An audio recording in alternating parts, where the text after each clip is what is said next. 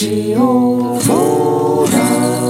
日と今日の境界線今日と明日の境界線何かと何か誰かと誰かの境界線日常に荒れ巡らされているさまざまな境界線を越えるでもまたぐでもなくすり抜けていく回電波一茶黒のラジオボーダー、えー改めまして伊佐下黒です。シャープ7070回目の放送になります。おえー8月に入りましたね。うん。2021年8月2日という感じでなんかこうあれですね体感的には個人的な体感としてはなんかこうぬるっと8月入ったなみたいな。もうねだって下半期ですもんね。いやすごいな下半期。ねすっごい東京なんかはめちゃくちゃ暑い日がもう夏真っ盛りといった感じで暑い日が続きますけどね。あのー僕の方は、えーとても元気でやってます。えー近況報告としましてはですねあそうだ先日あの新宿のロックカフェロフトという会場でえー、伊佐下黒のオフラインサロンというイベントがありましてそうこのイベントですねあの今年の4月から始めてみてるんですね、えー毎月最終水曜日に、えー、伊佐下黒のオフラインサロン、えー部屋に遊びに来てもらうかのようにをテーマに、えー思いついた新しいアイデアに即チャレンジしてみようっていうねあのそういうのやってみてるんですけど、えーそう先週それがありまして、えーゲストにですね、うん、元タワーレコード新宿店のインディーズバイヤーそして今音楽サイトの X という、えースタッフの黒沢忍さんという、えー僕より少し年上のあのお兄ちゃん的な存在の、えーあのー親交の深い、えー黒沢忍さんに、えーゲストに来てもらって、えーリクエストを歌うっていう風に題してねやってみたんですね。えーえーこれは言ったらですねまあカバーナイト的なあの 僕が、えーこうある種ジュークボックスとなって、えーリクエストしてもらった曲をその場で歌うというそういうようなねカバーナイト的な内容だったんですけどあのーすごい楽しかったですね。歌う歌ったのもそうですけど、まあ、それ以上に歌と歌ったと同じぐらい喋ったなみたいな かなり自由な感じで。うん。でそう4月から始めて456はあの一応お客さん来てもいいですし配信もやりますよみたいな感じでやって配信もありますよみたいな感じでやってたんですけど今回配信のみで、えーやらせてもらって配信のみでできたのでこう結構ね時間を気にせずできたというかあもう本当にある種部屋感が あるような感じでできてうん楽しかったですね。うん。90年代 j p o p なんかをねあの主にこうすごい膨大な数のリクエスト曲リストみたいなのがあって それをこう、えー知ってる曲はあ思い出したりして知らない曲はちょっと練習してみたりしてあこの曲いけるかないけないかななんて やりながら。そうそう。何歌ったんだったっけな？愛のために奥田民生、えー。空に舞い上がれ真心ブラザーズ。まあまあまあまあまあそうね。うん。いいな、えー帰れない二人井上陽水。お女はつらいよ。二階堂和美。ああシカゴっていう曲、うん、クラムボンのシカゴっていう曲とか。あとあローザ・ルクセンブルグの橋の下はなんかすごい自分で歌ってていい歌いい歌と思ってローザ・ルクスローザね僕すごい好きなんですよね。あのボガンボスのドントさんのボガンボスのえー前身バンドローザ・ルクセンブルっていうバンド、うん、とかあと僕あのヒデ x ジャパンのギタリストのヒデすごい好きでだってそれのエバーフリーとかを あのこれリクエストしてほしいなとか言いながら やってみてあのなんかこうある種人前でこんなカバーだけでライブを構成するなんていうことはないんで ある種公開カラオケみたいになやつかもしれないですけど。うんイエモンの、えー初期の「ホテル宇宙船」というアルバム曲も歌ったりとかすっごいこれあのそうそうそんな感じでやってみます見てますのであのえっ、とねあ配信チケットが1500円になるんですけど8月11日まであのアーカイブありますのでよかったらぜひぜひあの見てみてください。あのツイッターの方にあのダイジェスト動画みたいなやつ上げてますんで、うん、雰囲気見てもらえると思うんであのよかったらぜひはい見てみてください。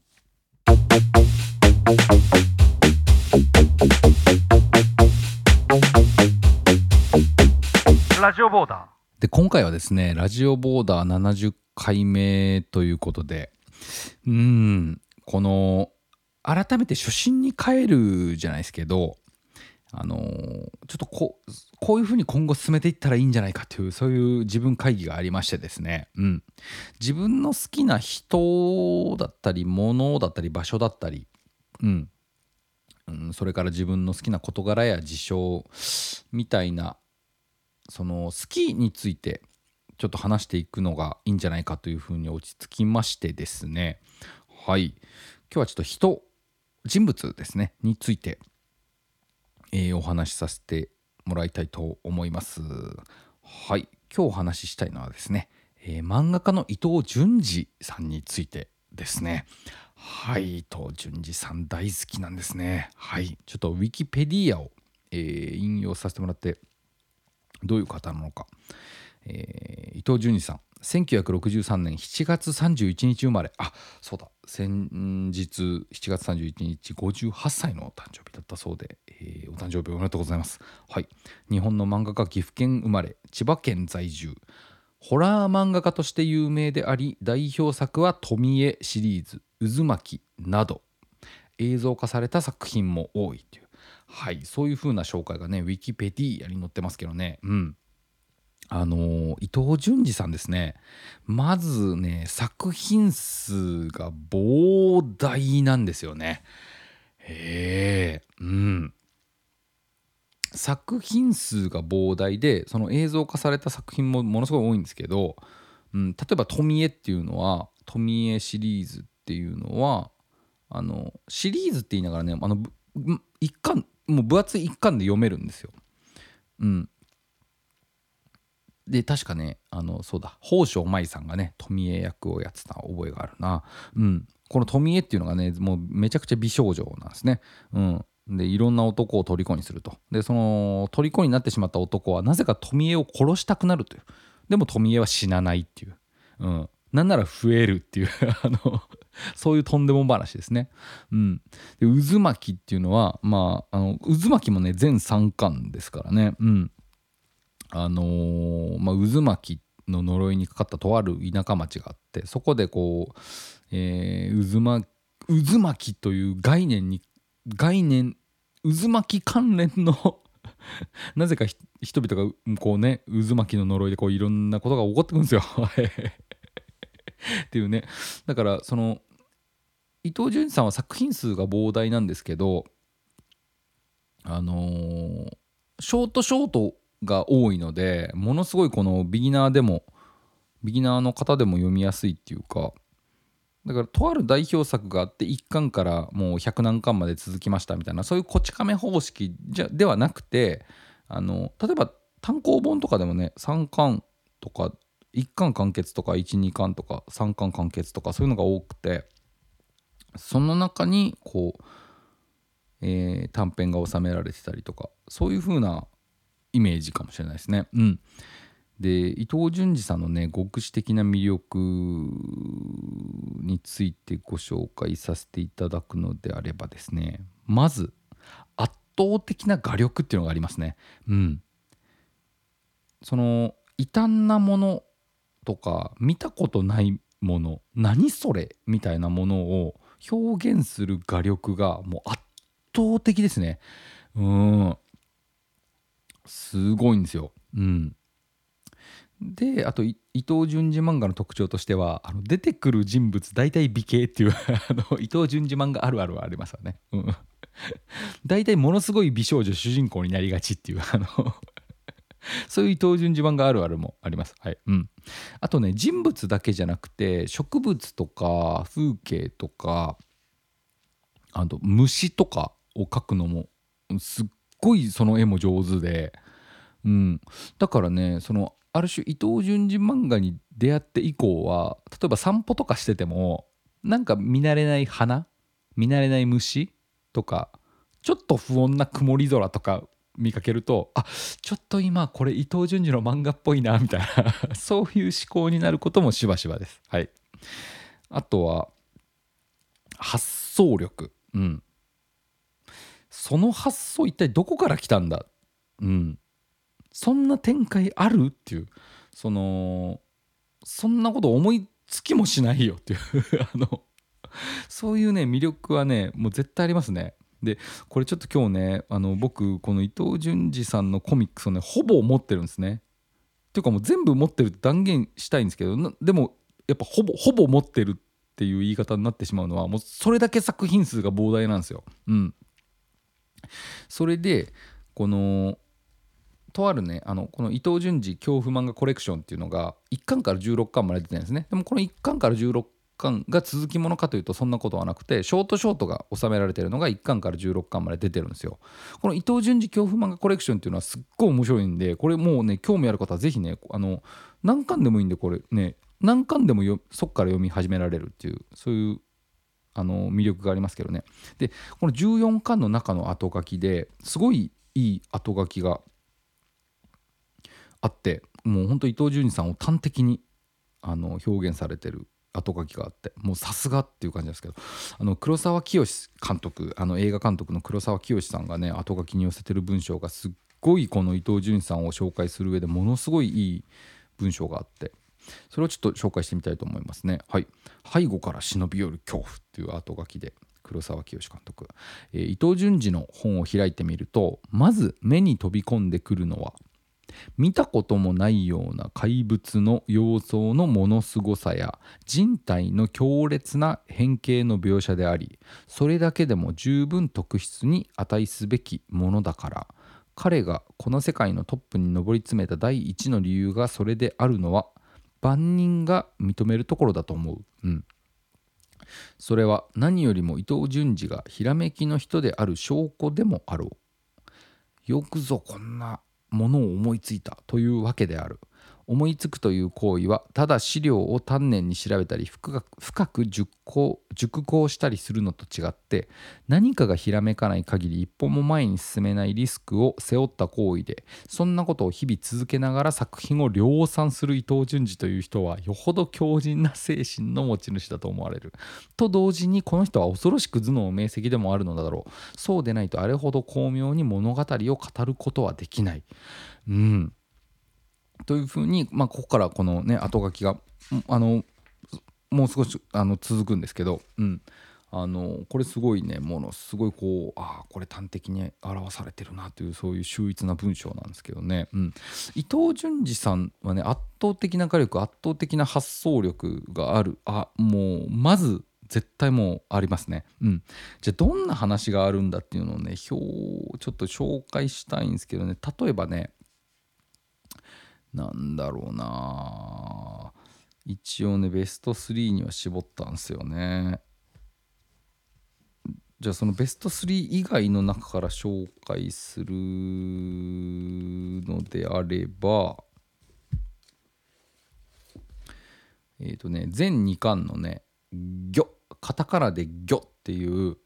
あの単行本が全2巻であるんですよ。でこの「魚」っていうのがどういう話かっていうとまあ魚魚自体はね あの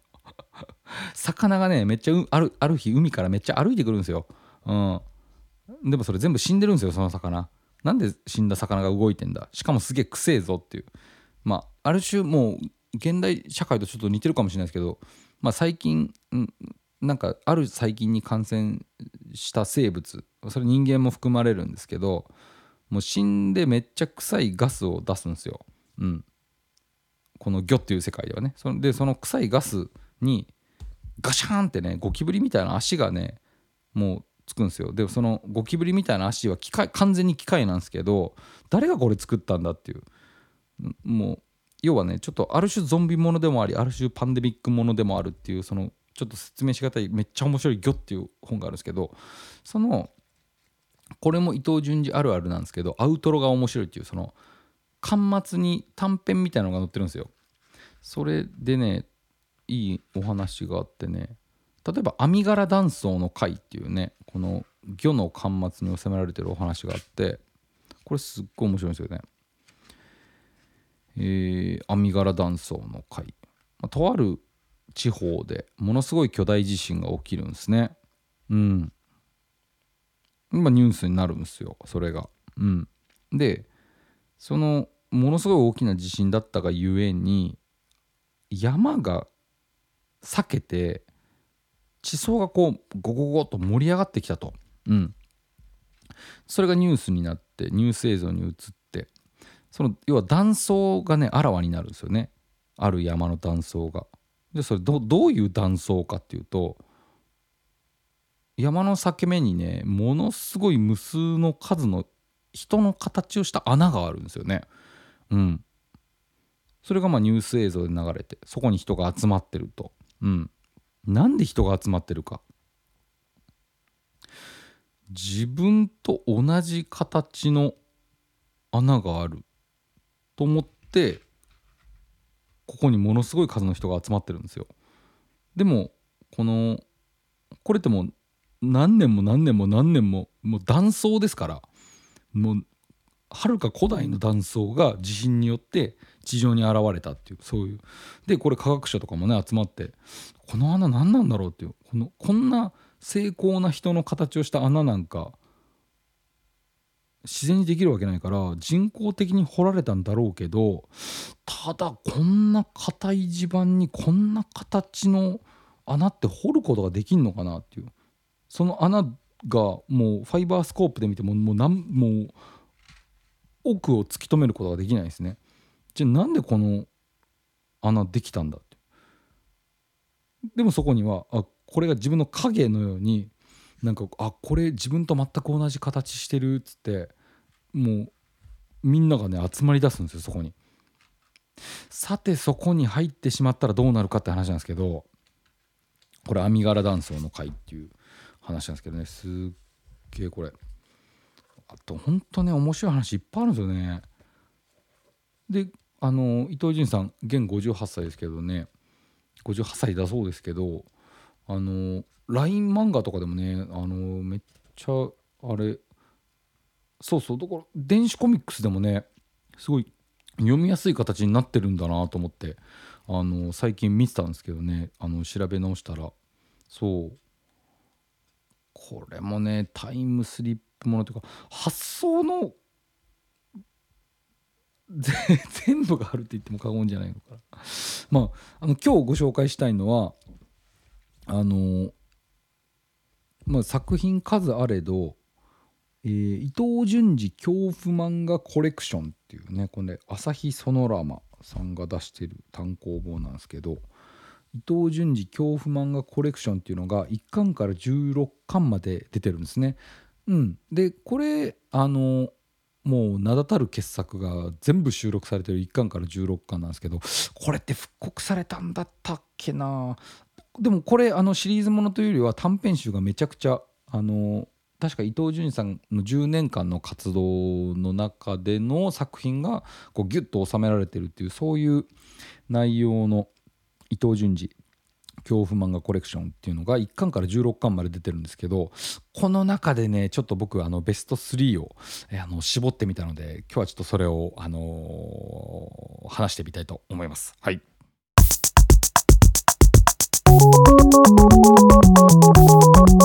ラジオボーダー。はいベスト3いってみたいと思います。これ正直ねベスト3とかではないんですよねもはやね。全部いいので全短編いいんであのーここからはですねベスト3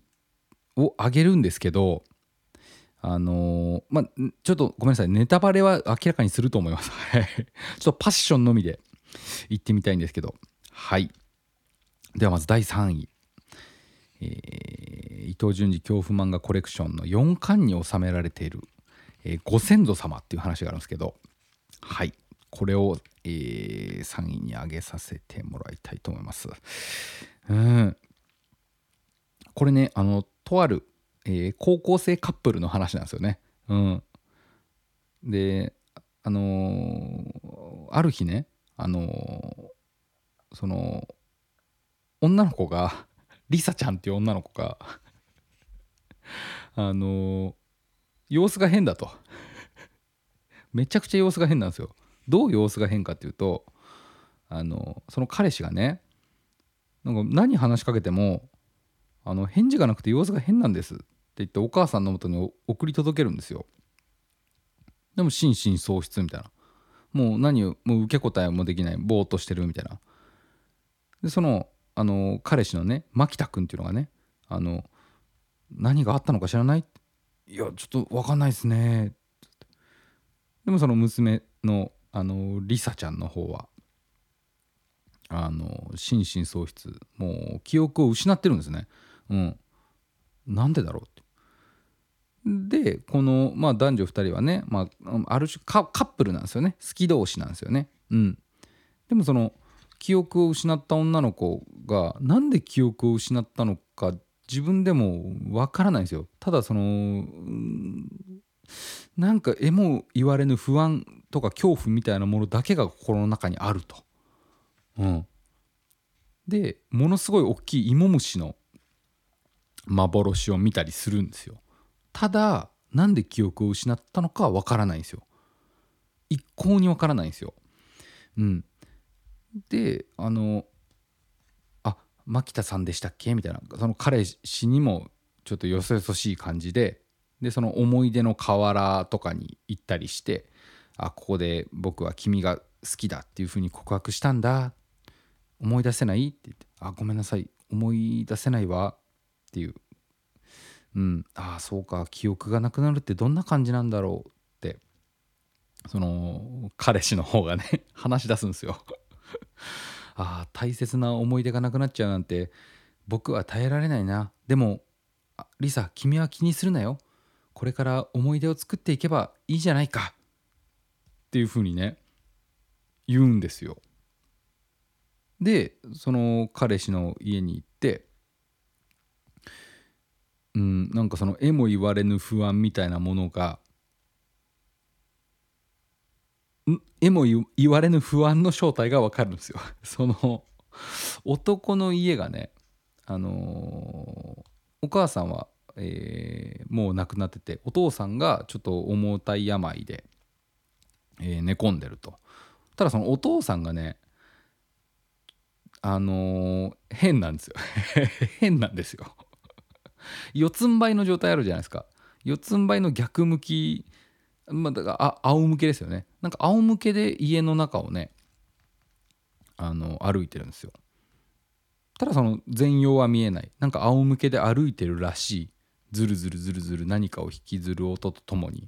で仰向けで歩いてるらしい様子は見えるんだけどその全体の姿は見えない。でねそのお父さんなんで寝たきりかっていうとねもうね頭蓋骨がめちゃくちゃ長いことになってるんですよ。頭蓋骨がなんで長いかっていうとねもうこれまでの家系の先祖の全部の頭蓋骨が頭にくっついてるんですよ。その頭蓋骨全部が生きてて脳が全部生きてて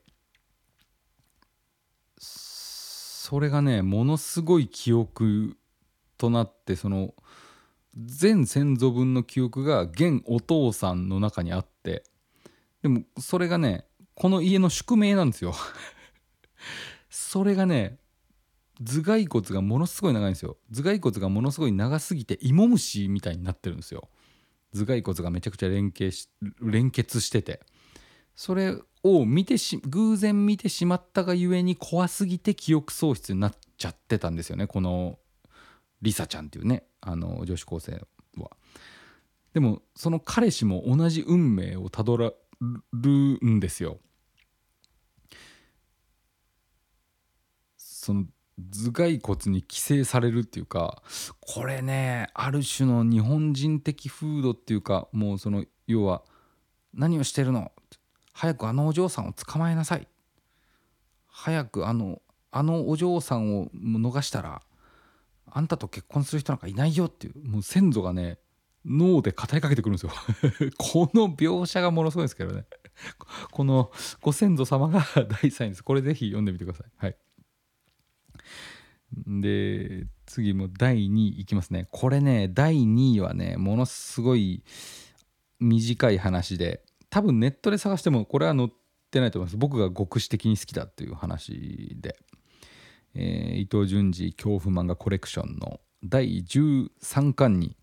えー、収録されてます「隣の窓」っていうね「隣の窓」っていう話があるんですけどこれすごい秀逸なんですよね。めちゃくちゃ短くて。秀逸なんですよ。うん。出だしはね本当になんてことないんですよ。えー、まあある男子中学生かな男子高校生かなが主人公で親父がある町に新しく家を買って一家3人で引っ越してきた。お父さんお母さん自分で。中古の家だが、えーそれにしても売り値が安いので幽霊が出るんじゃないかとおふくろと話したものだ。しかし2階は1部屋しかない。小さな家なのでまあ相応の値段なのかもしれなかった。っていう出だしなんですよね。うん。であのお母さんと一緒にあのお隣さん、えー右隣左隣の、えーお家に挨拶しに行きましょうね。っていうとこで物語が始まるんですけどまず右隣さんから行きましょうか。ってお母さんが言って。でもこの主人公の男の子は「あれ母さんこの右隣の家なんか変じゃない ?2 階の部屋一つにしか窓がないんですよね。でなんか変じゃないってお母さんに言うんですけどでお母さんもピンポンするんですけどまあまあ出てこないじゃあ左隣さんに行きましょうって言って左左隣さんに挨拶しに行って「これからもよろしくお願いします」って言って「引っ越してきました」って言ってあのー挨拶するんですね。であのところであちらのお宅の沼毛さんはあのいらっしゃらないんですか？いや実はうちもよく知らないんですよ。あの中年の女性があの住んでるらしいんですけど、えー私もここへ来て10年になるんですけど一度も顔見たことがないんですよ。っていうまあそういうで感じででまあその引っ越してきて、えーまあ一家3人で「ああそうなんだ、まあ、じゃあまだそあのそちらの人はどんな人なのかわからないんだね」なんて言いながら。まあまあまあ他の家を詮索してもみたいなことで。でその主人公の男の子がまあその引っ越し当日に荷物片付けながらまあ今日は寝ようかっつって寝るんですけどその隣の家からね 変な独り言聞こえてくるんですよ。ブツブツブツブツブツブツブツブツブツブツ。坊ちゃん坊ちゃんっつって「坊ちゃん こんばんは眠ってるんですか？ご機嫌いかがですか?」ってボソボソボソボソ聞こえてくるんですよ。でその話しかけてる中年の女性の姿が、まあ、まず異様なんですよね。これなんだっていうぐらい異様なんですよ。これ もう見てほしいんですけどぜひ。坊ちゃん一度遊びにいらしてね玄関の鍵を開けて待ってますからねピンポン鳴らしても出てこなかったのにうん。でその次の夜にまた同じ独り言が聞こえてくるんですよ。同じ独り言のような話しかけが聞こえてくるんですよ。坊ちゃん坊ちゃんご機嫌いかがですか？坊ちゃん眠ってるんですか？顔を見せてくださいな。お菓子を用意して待ってたのに今日来てくれませんでしたね。じゃあ今から伺いますねっつって。もう隣のその家の唯一の2階の窓から物干し竿をこう渡してねその異様な中年の女が「今物干し竿を渡すからそちらでしっかりと持っててください」って言って渡ってこようとするんですよ。で「いや何してんだよ」っつってバーンって手で払ってもうお父さんとお母さん起こしに行くんですよ。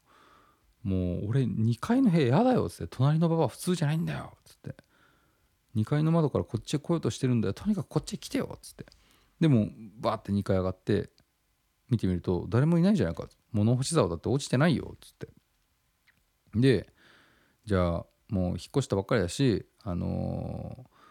その親父とねお母さんが2階で寝るからまあひろしお前は1階で寝ろと。でしばらくしてまあそろそろ2階に戻ったらいいんじゃない？って。もう2階の方が落ち着いて勉強できるだろうっつって。でまた部屋に戻るんですよ。そしたらまた独り言がブツブツ聞こえてくるんですよ。独り言のような「坊ちゃんお久しぶりですね」坊ちゃんもうすぐですよ。もう少しでそちらに手が届きそうですよ。ブツブツ聞こえてくるんですよ。でもそれに受け答えせずに。もうちょっと親父呼びに行こうかなって思ったけどまあ呼びに行ってるうちにまた自分の家に隠れるだろうしもうこっちのドアにちょっとでも触れてこようものならもう突き落としてやろうぐらいに思ってて。寝れずに朝を迎えて。そしたら朝になって横の家を見てみたら隣の窓が異様にせり出してるっていうこの これねこの画力をもう見てほしいんですけど隣の家の窓が異様にせり出してきてるっていう。今我が家ではよそへ引っ越す相談をしているこれねいいですね。隣の窓。これがあの第2位です。はい。もうはいじゃあ次第1位いきたいと思いますね。はい。伊藤潤二恐怖漫画コレクション14巻に、えー、収録されてます。長い夢というお話ですね。これね、もう自分会議の末、もうダントツの1位。確かこれ、あの伊藤潤二さんが自分で選んだ傑作選みたいな伊藤潤二次戦傑作選にも確か収録されてたと思いますね。長い夢っていうね。お話があるんですけどこれって多分これすごい短い話なんですけどもうこれだけで映画になるようなね話なんですよね。まあ、あの主人公はねあのまたあの美形の女性なんですよ。うん、なぜかすごい死に怯えてるっていうのもあの脳神経外科に入院してる女性がすごい死に怯えてるんですね。もういつ死ぬかもわからないすごい精神が衰弱してる。うん、ゆうべだって死神が現れたわ。いや、それ死神じゃないよって、その担当してるお医者さんが言ってて。なんか見たとしたんだったら、それ、その彼は、あの別の病棟に入院してる患者だよっていうふうに言ってて、ああ、あの、その、感受性の鋭い子だからなんかこうその入院してって様子のおかしい人とかを見るとなんかこう自分の死に直結させてしまって、え変な夢を見たりするんだろうっていう。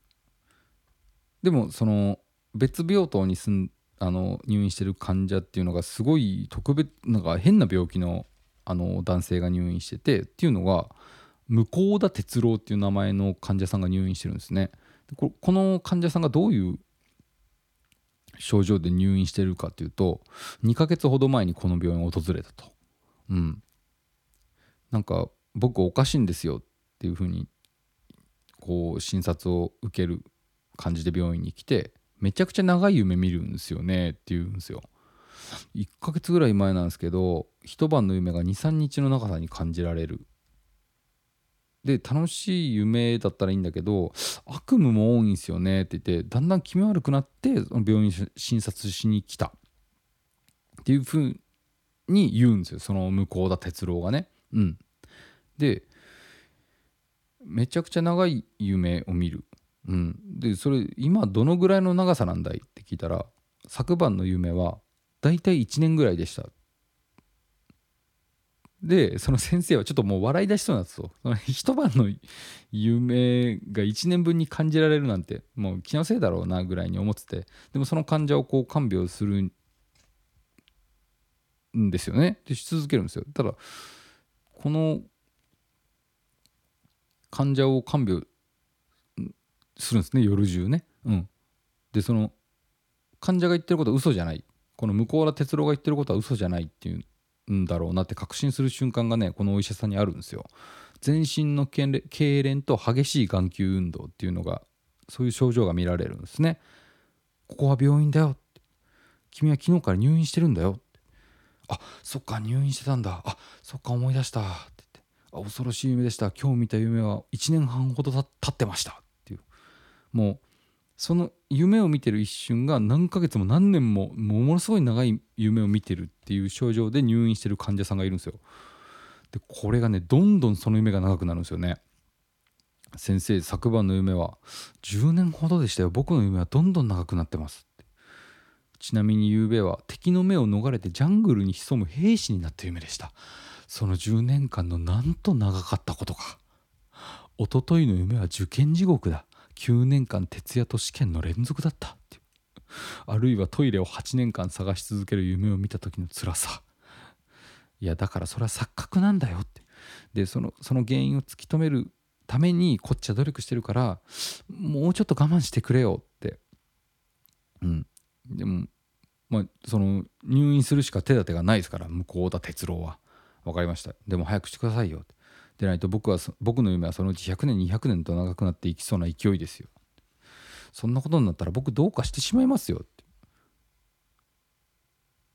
その向田哲郎言うんですよね。うん、ででももうその言ってた通りもう加速度的に夢がめちゃくちゃ長くなりだすんですよ。一晩の夢がもう50年の隔たりがあるかのようにもう全くねあの昨日と今日で全く人が違うんですよね。もう全然違うイントネーションで喋ったりとか100年前の人と現代人の言葉のイントネーションが違うように全く違うイントネーションで一応言葉は通じるけどイントネーションが全然違うみたいな風に話すんですって。でその結果ものすごいあの見た目になるんですよ。未来人というか宇宙人っていうか。